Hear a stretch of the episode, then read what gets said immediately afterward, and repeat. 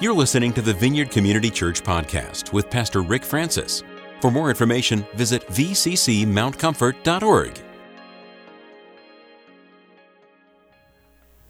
Is there any enthusiasm about today? I mean, is this is this uh, is this just Sunday as usual, business as normal? We're just, we're just going through the motions? No, he's alive. He's risen. You know, a lot of times when, when we get ready for Easter, and, and I don't know how many Easter messages I preached. Cheapers, I started preaching when I was 14, so it's been a long time. And as you, as you think of all the different things of, of Easter, it's like, man, every year, it's almost unbelievable that Easter is back around again. And our relationship with the Savior has de- deepened. So much so that when we read the story in the scripture, it's like, I didn't see that before. Or it has new impact, new meaning, and it, and it goes deeper into our hearts. And it's my prayer this morning, and I want you to come in agreement with me as we pray, is that the Lord just gives us a completely open heaven, as we've already been looking at, to where there is absolutely no restriction, no obstacle, nothing that the kingdom of darkness, nothing that our own sense of worry and, and, and the racing of our minds and the disruption in our souls, that nothing would in any way interfere with His word to us today. So, Lord, I just ask that you would release the supernatural power of the Holy Spirit in this place. Father, that everything that has been used in the past to get us distracted, to, to get our focus on something else, Lord, that you would bring it all, and Holy Spirit, that you would corral us like a herd of cats and cause us to be able to focus on the wonder of Jesus today. For you are Lord, Savior, our bridegroom, our great high priest, our master, our teacher, and our good, good, good shepherd. We thank you in Jesus' name. Amen. Mm-hmm. Well, I, once again, I'm breaking all the rules that they taught me in seminary. You're, you're only supposed to, you know, preach about 12 verses max. We're going through just about all of chapter 24 of Luke. Linda's already started it off today. So you've got it, and I thought, well, good. Linda's read it in the NIV. No, she read it in the Passion. So you're going to get the Passion. Why are we reading the Passion Translation by Brian Simmons? Why? because the passion is about the passion. I thought, well, if we're going to focus on the passion of Christ, highlighting with his resurrection, we might as well read it out of the translation that is called the Passion. So enjoy this. It'll be up on the screen. If you want to compare it with, with the version that you brought with you, you feel free to do that. Very early that Sunday morning, the women had made their way to the tomb carrying the spices they had prepared. What women is that? What's going on here? Oh, well, let's back up. Let's go back to chapter 23, beginning at verse 30, uh, 55, because I, I didn't think that just preaching from 24 is enough. Let's go back to 23 so we can have more. And this is what it says The women who had been companions of Jesus from the beginning saw all this take place and watched as the body was laid in the tomb. Afterward, they returned home and prepared fragrant spices and ointments and were planning to anoint his body after the Sabbath was completed, according to the commandments of the law. So these are the ladies that were there at the cross when Jesus was crucified. As he died, and as Joseph of Arimathea came to take the body and requested from Pilate that he could have the body and put it in the tomb that no one had ever been in, they are there and they follow the body of Jesus. This is something amazing. When, when I look at the gospel story, women play such a, a premier role in the gospel. It's a woman that the angel comes to and says, You have found favor with God. And the Holy Spirit's going to come over you, and you're going to conceive, and he's going to be the Savior of the world. And so, Mary, from the very beginning, it was a woman that the Lord spoke to and that the Lord used. And then he, he spoke to Joseph, and that was, just, that was just as big a miracle that a man could come and submit and receive and understand that the Lord had done this. And so, wonderful. These are the, the women who had followed Jesus all through his ministry. And now, having gone through the crucifixion, they follow that precious body of the Lord Jesus in all its bludgeoned, bloody gore of, of the beating, the scourging, and, and the crucifixion itself. And they follow it all the way to the tomb. And then it's sealed. And it's the Sabbath. And they go home and they wait. Their mind, their, their heart intent is to go and prepare his body and give it the kind of spices that a, that a body that has passed deserves to have to honor. And so it continues. Arriving at the tomb, they discovered that the huge stone covering the entrance had been rolled aside. So they went in to look, but the tomb was empty and the body of Jesus was gone. They stood there stunned and perplexed. What do you, what do, you do when, when you can't find the body that you've come? You have an assignment. Your assignment is to anoint with the spices the body that has been uh, put in the tomb, and you can't find the body. You can't complete your assignment. They're, they're, they're confused. They're perplexed. They don't know what to, to think. They're stunned. And then suddenly, two men in dazzling white robes, shining like lightning, appeared above them. Why is it that anybody from heaven that comes to earth is wearing dazzling lightning clothes? We, we looked at that when Jesus went up into the mountain of transfiguration and he was transfigured and, and Moses and Elijah came, and all those that had come from heaven and had been on the mountain, they were, they were in dazzling lightning clothes. And it's like, wow. I think it's so you get an idea that uh, these didn't come from TJ Maxx. You know, that the, this came from the heavenly clothing store. And there's kind of points where they came from.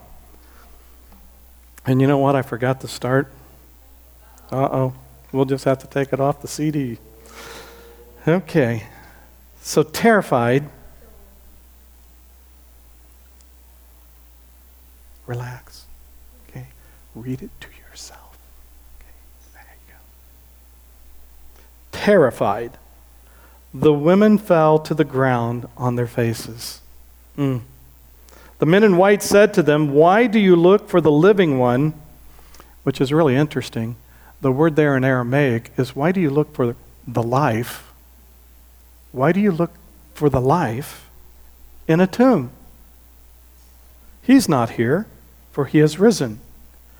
Have you forgotten what he said to you while he was still in Galilee? The Son of Man is destined to be handed over to sinful men, to be nailed to a cross, and on the third day he will rise again. Don't you think you'd remember that? If Jesus told you that, don't you think if he said, you know, I'm going to be delivered over to sinful men and they're going to uh, make me suffer and, you know, they're going to crucify me and on the third day I'm going to rise? Why do you think they couldn't remember that?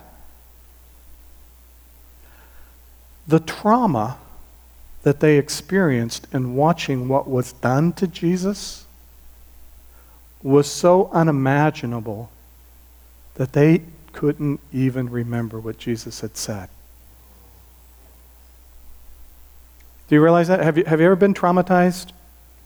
Have you seen something so horrible? You, you've seen something so horrible that you, you don't even remember your name.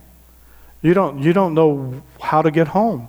Sometimes you can be so traumatized by, by the evil that you witness that you don't even know how to process life. You can't even remember.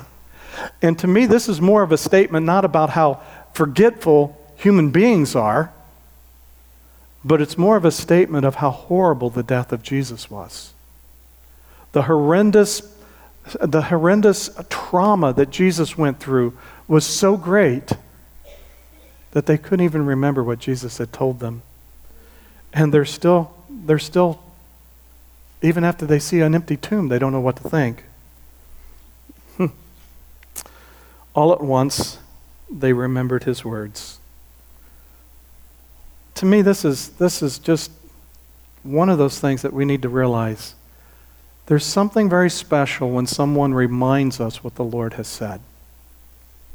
There's, there's a place of almost angelic proportion when someone is kind of like a messenger sent from God and reminds us what God has said. And when they do, we remember. We remember. Leaving the tomb, they went to break the news to the eleven and all the others of what they had heard, what they had seen and heard. When the disciples heard the testimony of the woman, of the women, it made no sense, and they were unable to believe what they heard. Okay, now these guys heard the same thing that the women had heard, but when the women had the angels tell them and remind them, they remembered. Now the men have women who are reminding, or they're just informing them of what they've witnessed. And what happens to the men? Don't even pick up on it. Why? I hate to say that it was because a woman told him. Don't you, husbands, wives, give him a poke right now. It's like, now, if angels had told the disciples, maybe they would have believed it. But the women told the, the disciples, and it just, they, they, couldn't, they couldn't conceptualize it. They couldn't even remember what Jesus had said. Mm, I find this interesting. But Peter. Oh, Peter's in the story. Isn't Peter amazing? But Peter. He jumped up and ran the entire distance to the tomb to see for himself. Stooping down, he looked inside and he discovered it was empty. Oh, what the women said was true. It is empty. And as he, as he looks, there was only the linen sheet lying there. Staggered by this,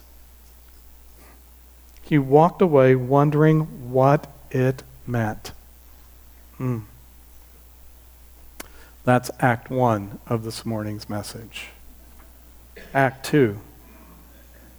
I love this story. Later that Sunday, two of Jesus' disciples were walking from Jerusalem to Emmaus on a journey of about seven miles. Tell your neighbor, seven miles. Seven miles. This is, this is a, a pretty good walk. In case you're wondering about how long is a, a seven mile walk, well, we walk Mount Pleasant Golf Course or Pleasant Run Golf Course, and it's about 6.2 miles. So we'd have to play the first couple holes again. And that takes us about four hours. So it's like, wow. So this is a good little walk. It was about seven miles. Mm. They were in the midst of a discussion about all the events of the last few days when Jesus walked up and accompanied them in their journey. They were unaware that it was Jesus walking alongside them. Why? For God prevented them from recognizing him. Okay, key word here unaware. They're unaware. They don't know who this is. Now we know that Jesus when he resurrected, he is in a body. He is in a body. It has the scars, which we're going to look at in just a minute. He's in a body. You would think walking along, they might have noticed the piercing in his, in his wrists, in his hands, on his feet. Sandals. I don't know if Jesus wore the, the total cover sandals, but all the ones I've seen of, of that time, if there was holes in the feet, you, you would see them through the sandals. Jesus said to them, You seem to be in a deep discussion about something. What are you talking about? So sad and gloomy. Oh my. So some of you, you might have come to church this morning a little sad and gloomy on Resurrection Day. You fit right in with the two on the way to Emmaus, at least at this point in the story. They stopped, and the one named Cleopas answered, Haven't you heard? Are you the only one in Jerusalem unaware of the things that have happened over the last few days? Jesus asked, Oh, what things? Oh, man. Is he just, he is playing it so coy. He's right there. Uh, what happened? What happened? The things about Jesus, the man from Nazareth, they replied. He was a mighty prophet of God who performed miracles and wonders. His words were powerful, and he had great favor with God and the people. Wow. Here they are. Jesus wants to know what they're thinking. They say, one, he's the man from Nazareth. Okay? He, he, he's the man from Nazareth. He, he's not the Son of Man from Nazareth. He's not the Son of God from Nazareth. He is the man from Nazareth. A mighty prophet of God. Okay, a lot of people, when they look at Jesus, they'll say he's a prophet, he's a good teacher, blah, blah, blah, blah, who performed miracles and wonders, amazing things. His words were powerful. You think to the first time that Jesus went to the synagogue and they were just amazed because he spoke as one having authority, not like the scribes and Pharisees. So his words were powerful. He had great favor with God. Everybody knew that God was with this man, and he had great favor with the people. The people loved him. They continued, but three days ago, the high priest and the rulers of the people sent, sentenced him to death and had him crucified. We had hoped that he was the one who would redeem and rescue Israel. Hmm. Do you hear the disappointment? The sadness in their hearts? Why are you so sad and gloomy? well, we thought this Messiah was the real Messiah, but I guess we got to look for the next Messiah. Early this morning, some of the women informed us of something amazing. They said they went to the tomb and found it empty. So they got that far. They got that far. And he says, they claim that two angels appeared and told them that Jesus is now alive. And some of us went to see for ourselves and found the tomb exactly like the women said, but no one has seen him. Hmm. They were unaware that it was Jesus. They thought Jesus was unaware. He didn't know what had happened. The only one in Jerusalem that doesn't know what's happened. And here Jesus said to them, I love the Passion Translation. Why are you so thick headed?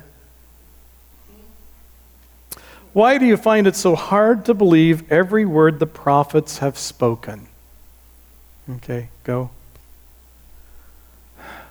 Why are we so thick headed? Why don't we believe the word that is written? The prophets, Moses, the Psalms. Why don't we believe the testimony of brothers and sisters who tell us what the Lord has done? Wasn't it necessary for Christ the Messiah to experience all these sufferings and then afterward enter into his glory? Then he carefully unveiled to them the revelation of himself through the scripture. He started from the beginning and explaining the writings of Moses and all the prophets and showing how they wrote of him and revealed the truth about himself. I wish they would have had a, a recorder and had the wherewithal to know let's record this guy. This, this is good stuff. Would you like to have the teaching of Jesus fr- from Genesis all the way through uh, the prophets, all the way through the Psalms? Would that be good? Yeah, yeah. If I come up with it, I'm going to sell it on uh, eBay. Start at a million dollars for whoever would like. No. He started from the beginning to reveal the truth about himself. As they approached the village, Jesus walked on ahead, telling the men that he was going to a, dis- to a distant place. now, Jesus isn't lying. For all of you technical, saying, Oh, Jesus, He lied to them. He wasn't going. No, he probably was. He's probably going to check in at heaven and then come back to earth. I'd, I'd consider that a distant place, a, a long trip.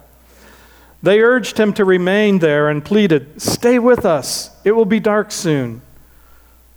so Jesus went with them into the village, joining them at the table for supper. There's something about Jesus and the table. Jesus is most recognizable when he's at table. I've got a, an acquaintance that I, I've come to. Her name's Kelly Harrison, and she's a missionary to Kenya.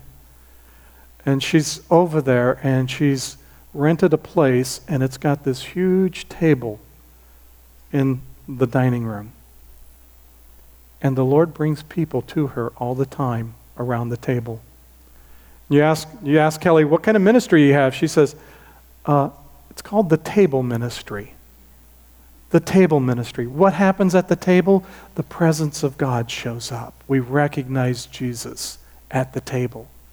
It's amazing what happens when believers gather around to share a meal and they start talking and, and get intentional about allowing a space for Jesus to appear, for Jesus to manifest, to show up.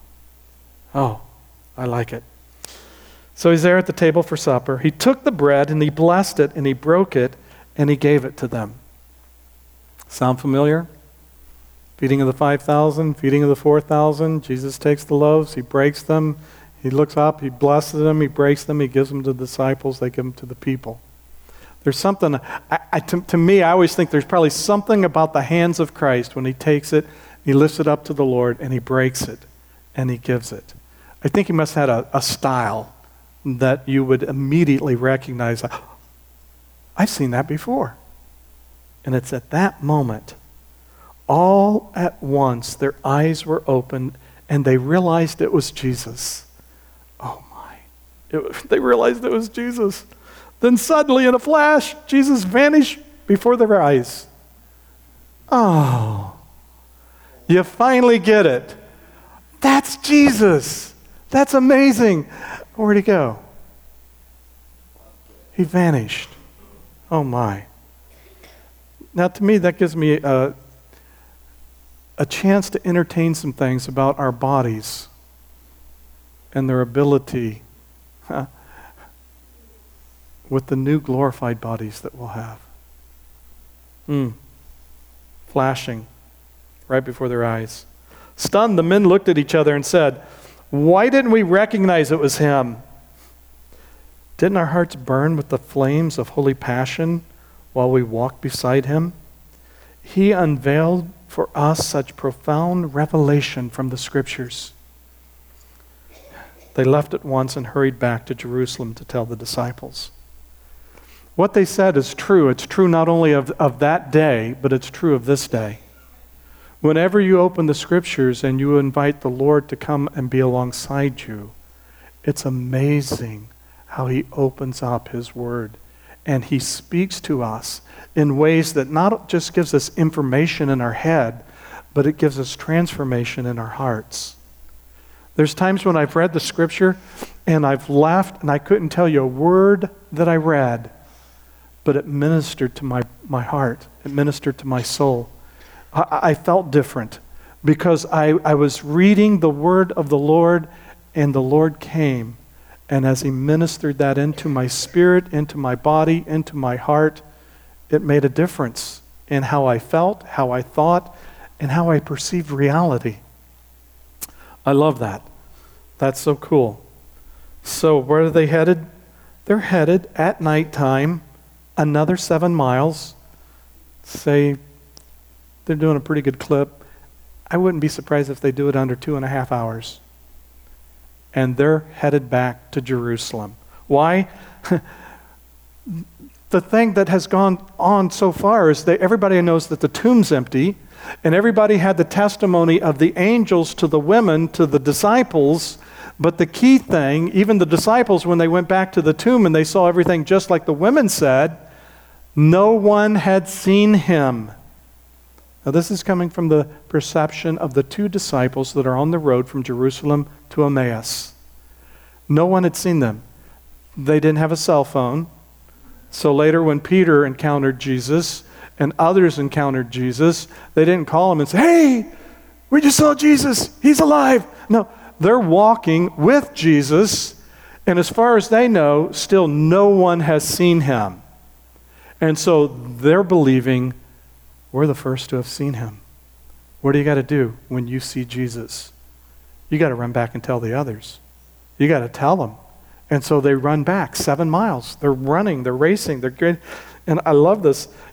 when they found the 11 and the other disciples all together, they overheard them say, Okay, here's the two. They've just seen Jesus. They just realized that Jesus has been walking with them for seven miles. And now they're running back to tell them, and they find out they've already seen him. What? Huh. It's really true. The Lord has risen from the dead. Underline this next part. He even appeared to Peter. Oh my.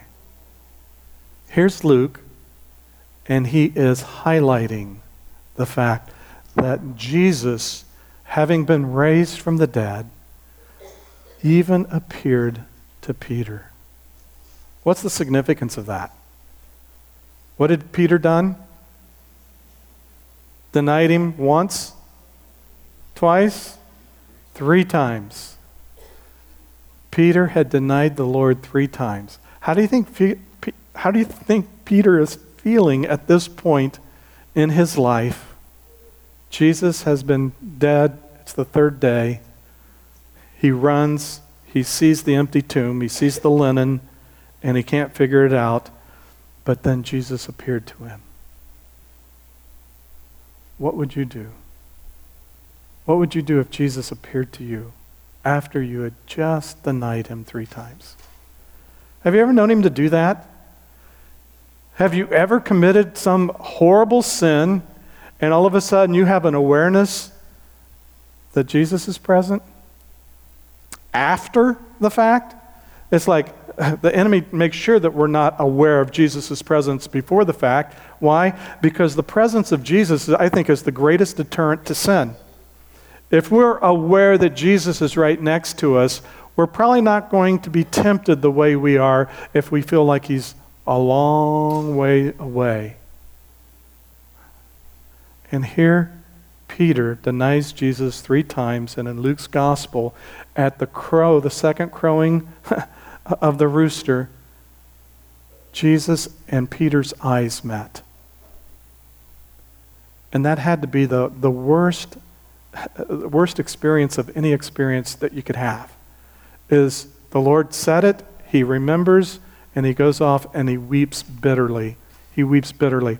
Now resurrection comes, and even to Peter, Jesus appears.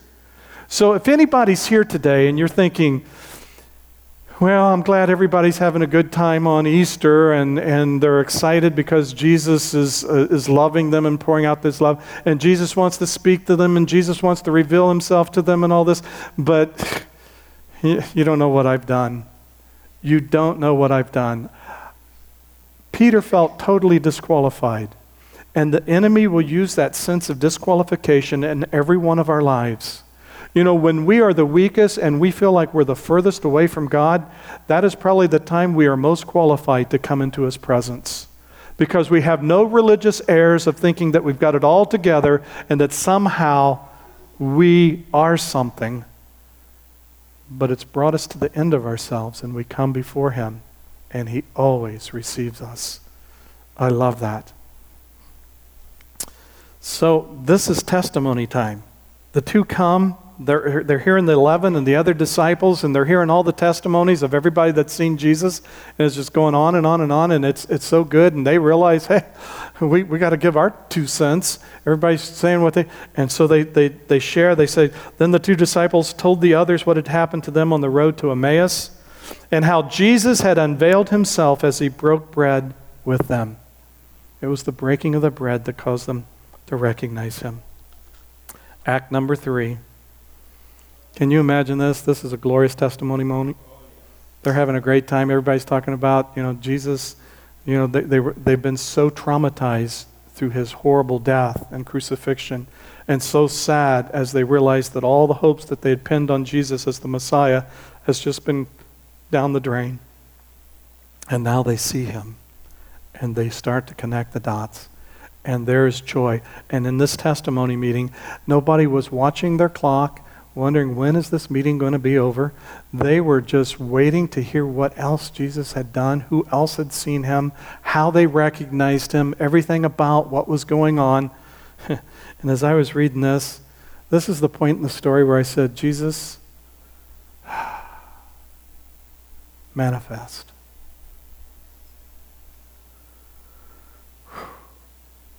While they were still discussing all of this in their testimony meeting, Jesus suddenly manifested right in front of their eyes. Right in front of their eyes. And just saying, Lord, show up today.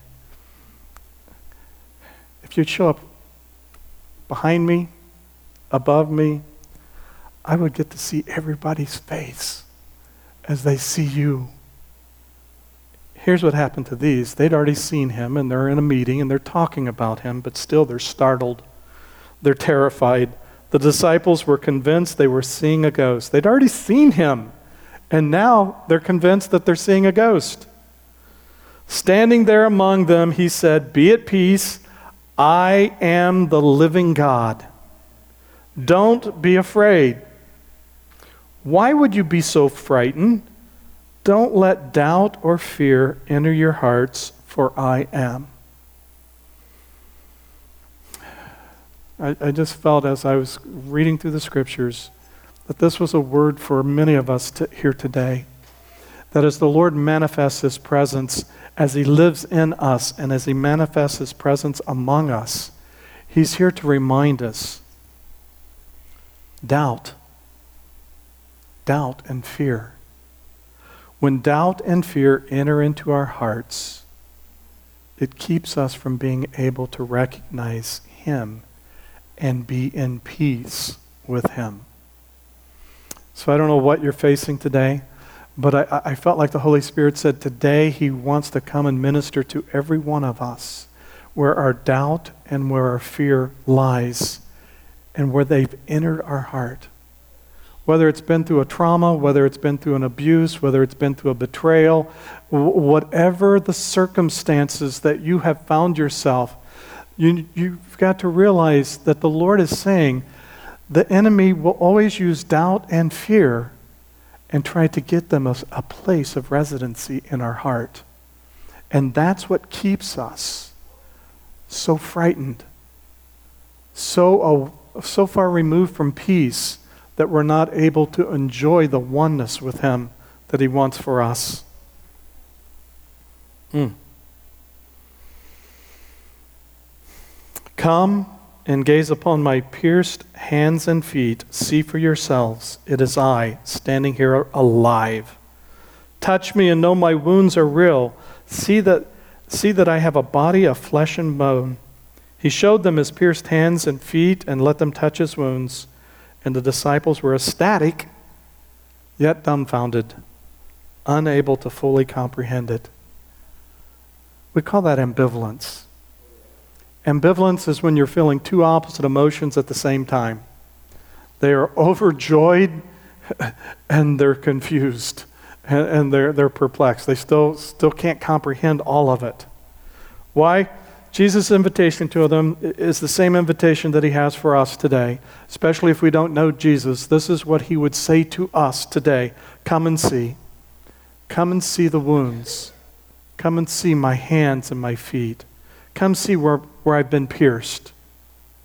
Come and see. It's an invitation to come and see Jesus. Touch and know. Come see, touch, know. Touch. Here. Put your hand. Thomas had to.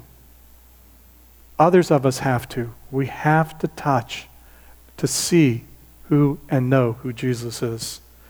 the wounds are real. You know, a lot of times in my super sanctified spirituality, I like to just think that, you know, after Jesus was pierced, that all of a sudden, instant healing took place and, and those holes were covered and healed and the flesh and the skin and everything was repaired. But the scars of the resurrection are the scars that remain and abide forever. They identify who the Lamb of God is, who the Savior of the world is. He is the one who was pierced for our transgressions, was bruised for our iniquities. The price that brought us peace, He paid. Hmm. I have a body of flesh and bones. I'm not a ghost. Uh, this is not Casper. This is Jesus. He's got flesh and bones. And so if, if, if you've seen it with your eyes and you've touched it with your hands and you're still not convinced, he says, Well, give me, give me some food. So he gets some broiled fish and some uh, honeycomb and he eats. Wow. He wants them to know that he's not a ghost. He has a body. He is a human being, the Son of God. Hmm. Knowing they were still wondering if he was real, Jesus said, Here, let me show you. Give me something to eat. And they handed him a piece of broiled fish and some honeycomb, and they watched him eat it. Then he said to them, Don't you remember the words that I spoke to you when I was still with you? I told you that everything written about me would be fulfilled, including all the prophecies from the law of Moses through the Psalms and the writings of the prophets, and they would all find their fulfillment in what has happened.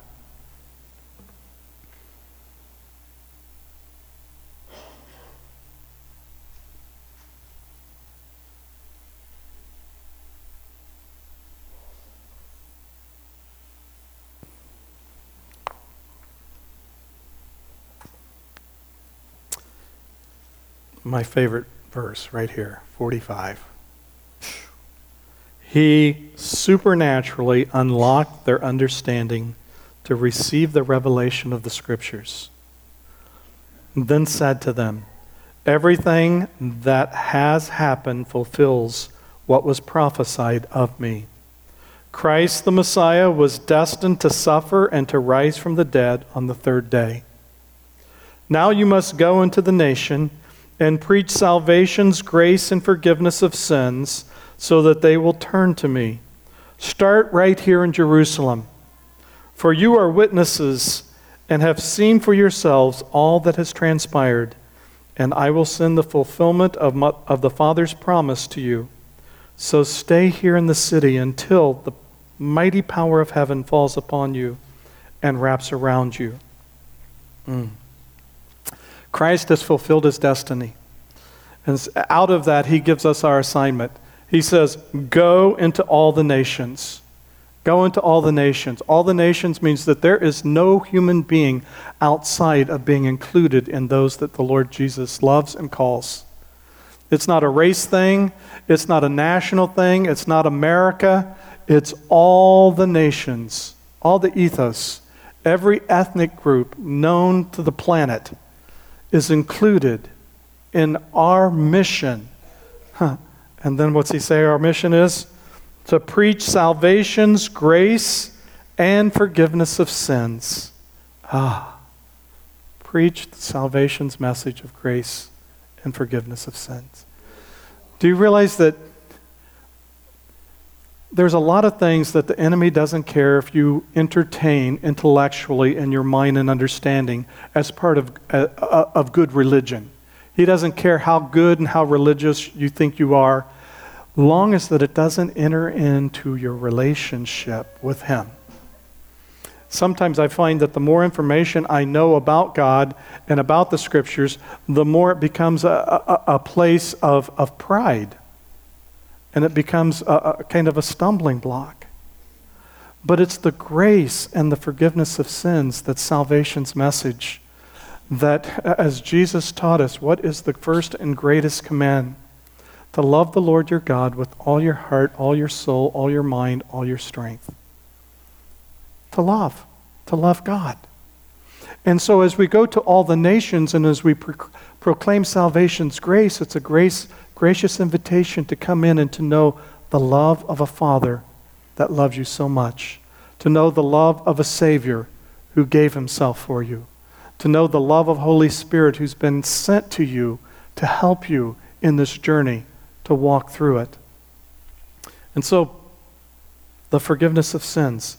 If your sins are not forgiven, today is a wonderful, wonderful day to invite the Lord Jesus to forgive you of your sins. Uh, if you think there's uh, some sins that you know you've, you've, you've done the short list, but you're wondering whether or not you need to itemize and get out all the details of everything, uh, whatever you think you need to do, we will allow you to do. It may not be necessary, but the key is is that we don't allow the enemy any place to bring condemnation upon us. And that's why we confess our sins. Because Jesus is already faithful, He's already forgiven us. Our sins, past, present, and future, He's already done that. But for our sake, to know that we are near Him and dear to Him, we confess our sins. Because we don't want anything in between our relationship to Him. The result they will turn to me. What does he want? He wants relationship. He's not after robbing you from your freedom and your choice and your life, and now you've got to come to Jesus and he's going to send you to Africa and you're going to have to go be a missionary. No, the first thing he wants is for you to know him. He wants you to know him in a very intimate, personal way. That's the heart of the Father. He's not looking for puppets, He's not looking to use you. What we find as, as we get to know Him and as we fall in love with Him and as we get closer and closer to Him, we want to do the things that He wants done. It's not because we have to, it's because we get to.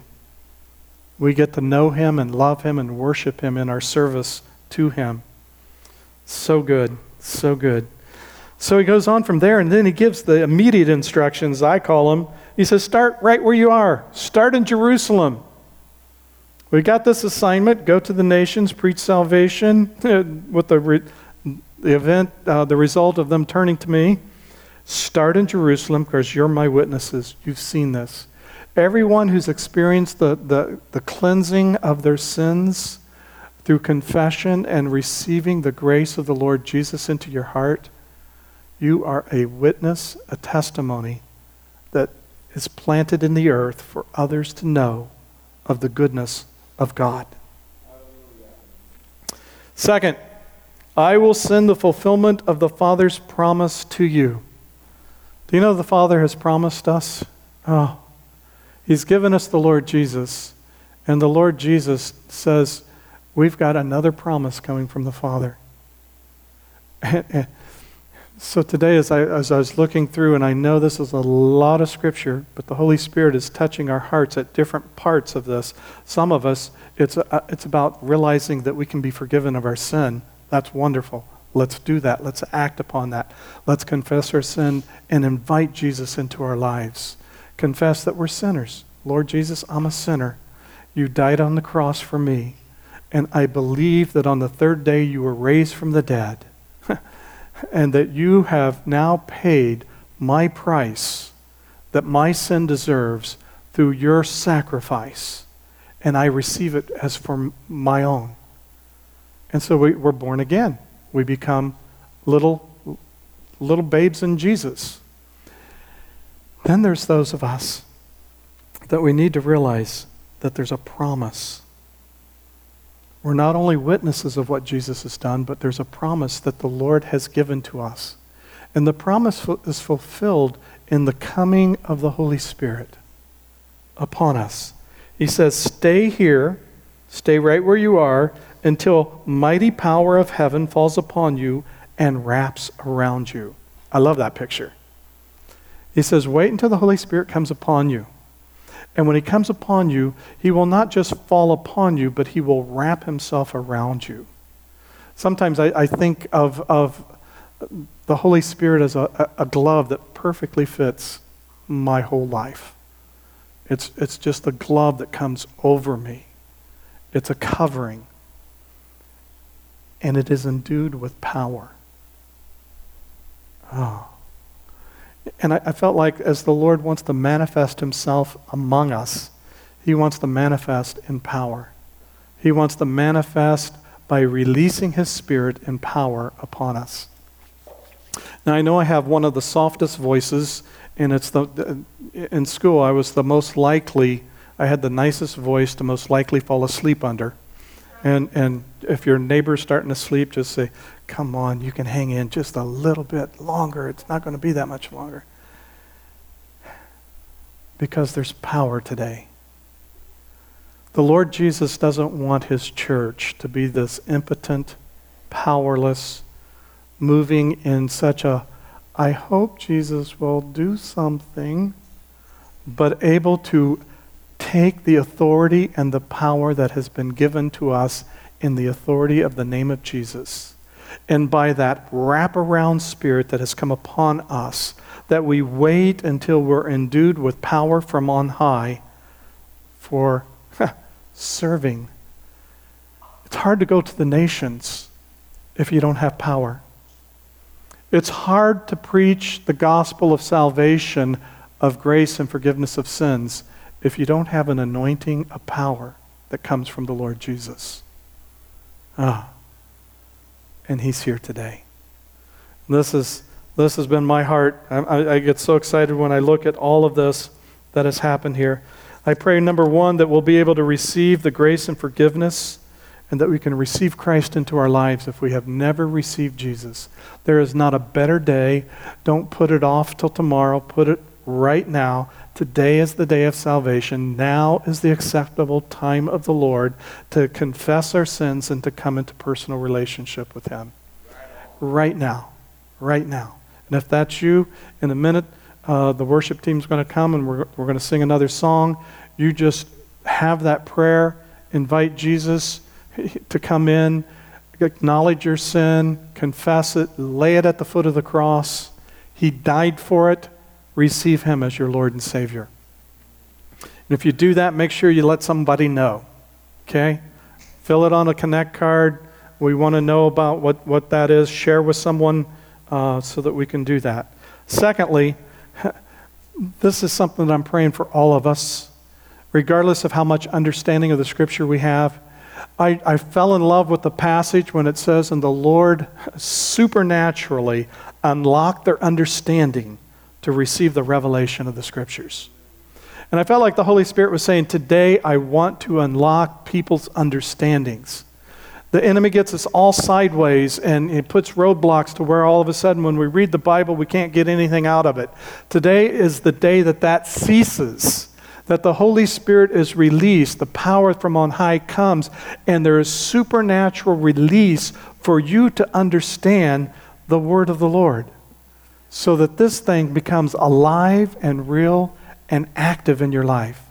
Anybody, anybody want to understand, want, your, want a supernatural revelation of the scriptures? Any, anybody? We got, we got grab your neighbor's hand and lift it up because they need it too. Lord Jesus, we want, we want that. I felt like the Lord says, today's the day. And then for some of us, we, we, we've got some understanding of the scripture, but we don't have understanding of the power and the authority that we have as a believer of the Lord Jesus Christ. And I thought, what a, what a, there, there can't be a better day to get anointed and baptized in the power of the love of God than on Resurrection Sunday. The power that raised Jesus from the dead is here to let us know that it wants to come upon us and it wants to wrap around us so that we start living with power. If there's addictions here and you battle addictions and stuff like that, we want the power to break addictions. We want the power to say no to that and to say yes to Jesus a lot of times when, when we're trying to get rid of a bad habit or something that's negative in our lives, we focus on that negative so much that it never, it, it may go away for a while, but it comes back. Why? Because you got to say no to the negative, but you've got to say yes to what the real, authentic, affirmative, positive is in the kingdom, which is usually knowing Jesus, seeing Jesus being more intimately in love with Jesus. And as we do that, we find that we can leave those things. So, salvation, forgiveness of sins, opening of our understanding to the Scriptures, having a supernatural unlock by the Holy Spirit so that we hear the word of the Lord. We hear it as we read the Scriptures, we hear it and receive it when we sleep, and the Holy Spirit gives us dreams gives us visions, gives us understanding. We hear it when we're driving in our car and the Lord is starting to introduce himself to us, that he knows how to speak even while we're driving. That we don't have to do this in order to pray, that we can be wide open and driving and he can speak his love and his truth into our hearts. And three, that today is a day of resurrection power. Today is a day of power to come upon us. So as the worship team comes and plays and ministers, I pray that let's, let's stand, let's sing, let's encounter God on one, two, three. It's Easter. This is an Easter buffet. Eat, eat everything. It's all Jesus already paid. He's already paid the price, and he sets the buffet for us. And today you can have as much of it as you want. Let's get filled. Let's enjoy the fullness of Him. Let's stand.